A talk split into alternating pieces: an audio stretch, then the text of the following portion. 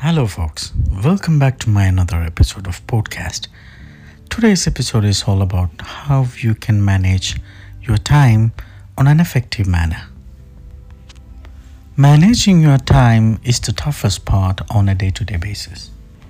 It's not always about better time management, it's about a better self management. On a simple words, if you can plan and control how much time to spend on specific activities, you are good to go. Stress free, which is leading to a career success. So, I'll talk about few tips today which you can effectively uh, utilize your time. The first point I'd like to mention is that to set goals correctly. When I say set goals correctly, that means it has to be achievable and measurable you can still use the gold standard SMART method. The SMART method that means um, you know specific, measurable, attainable, relevant, and timely. So when you plan how to set the goal, you should know your potential. So it should be specific, which you can do it, and measurable, and which has to be on a timely manner. The second point is prioritize wisely. Prioritize your task based on their importance and urgency. For example, look at your daily task and determine which one um, are like I will just classify again into four. That means the first one is important and urgent. That means like do this task right away. Do not wait for anything. If it's important and urgent, do not postpone. Do it immediately. And the second one is important but not urgent. That you can decide when to do these kind of tasks. And the third point is urgent but not important. Delegate this kind of task if possible. And the last one is not urgent, not important. Set this beside maybe you can do it on a later stage or but even when you are planning for the next day or for another time make sure you make a note of it so that you will not forget it. The third point is set a time limit to complete a task because setting a time which completing task helps you to be more focused and efficient. These are the small extra efforts to decide on how much time you need to allot for each task. This can help you recognize the potential problems this may arise like on the coming uh, time or coming hours so you can plan in advance to how to deal with it. For example, that you have a meeting with your management at 10 o'clock in the morning, and then you have a, a, a customer or like your one of your delegates to meet at 9 o'clock, which is far away. So you have to decide which one you need to prioritize. Of course, the meeting with the management this shouldn't be postponed.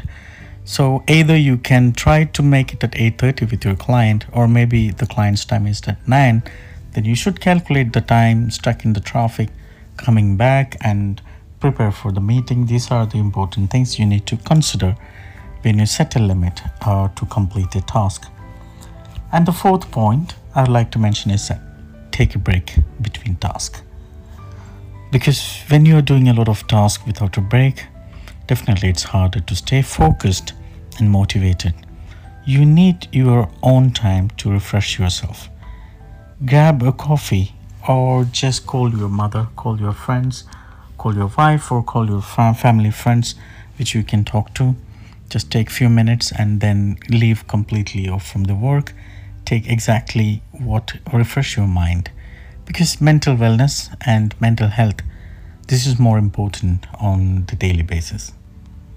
The fifth point I would like to mention here is organize yourself Alright, call me old school. I'm still carrying an old, a small a notebook with me every time because I tend to forget the things. So I write it down immediately whenever there is a task arrives.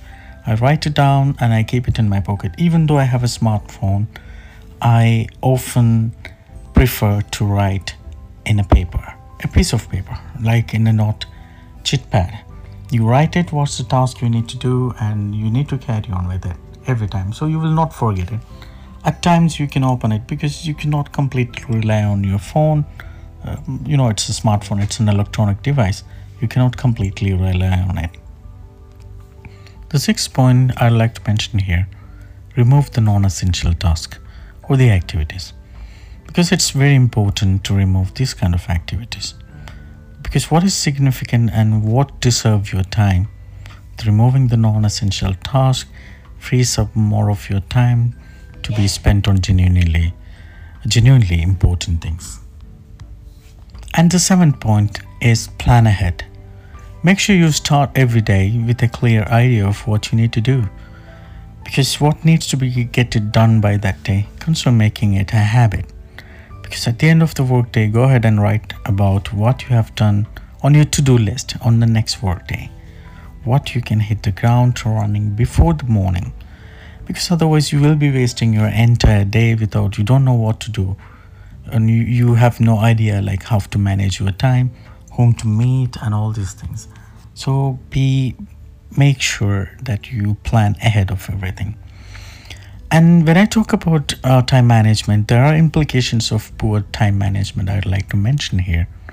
The first one is here poor workflow. That means your inability to plan ahead of stick to goals. That means poor efficiency. Let's say for example if there are several important tasks to complete an effective plan would be to complete related tasks together sequentially.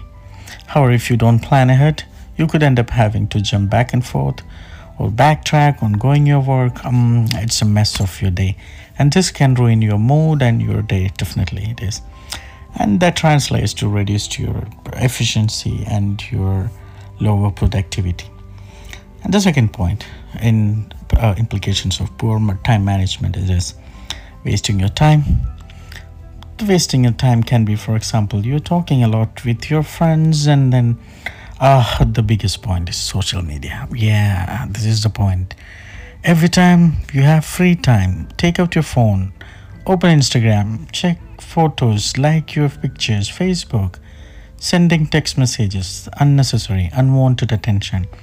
You are distracting yourself and wasting your time completely. Avoid these kind of things.